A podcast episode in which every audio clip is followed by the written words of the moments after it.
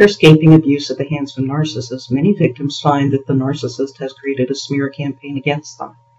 In other words, they trash the victim to anyone and everyone who will listen.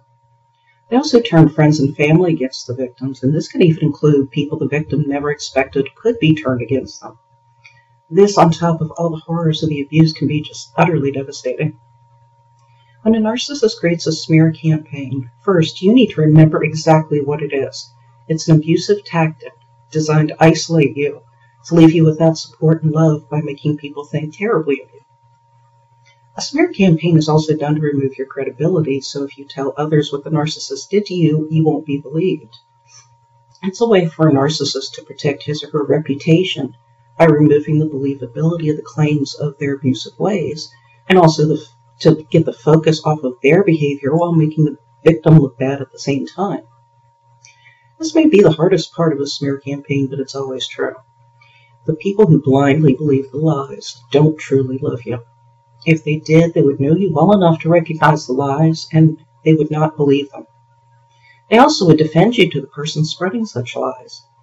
As painful as this realization is, it's also very important. You need to know who truly loves you and who doesn't.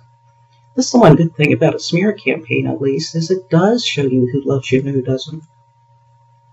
You also need to remember that ultimately this smear campaign isn't about you. It's about the narcissist who started it. The narcissist wouldn't have started it if you wouldn't have seen the ugliness behind their mask. Because you did, though, he or she is determined it's best to destroy your reputation and your credibility so their secret will remain safe. As an added bonus, the narcissist also gets narcissistic supply by hurting you and feeling powerful by destroying your reputation. Those who support and help spread the lies of the smear campaign aren't innocent either. They're also gaining something from what it is they're doing. Maybe they've gained favor with a narcissist. Maybe the narcissist is giving them money or gifts. Maybe they're just simply getting their own narcissistic supply by looking like they care while they're actually abusing you and slandering your good name. There's also the possibility that they're in denial about what the narcissist is, so they're just trying to shut you down so their denial won't be threatened. When a smear campaign happens, the best thing you can do is ignore it.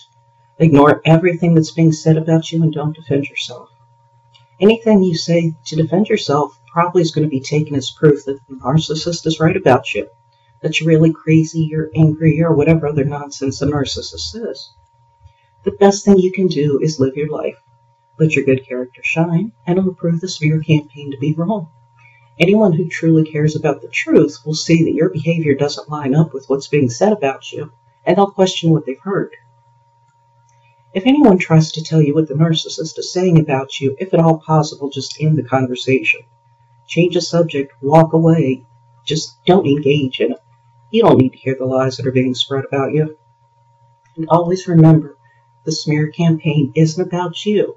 It's not a reflection on who you are. It's about the narcissist who started it and the mindless minions who helped to spread it.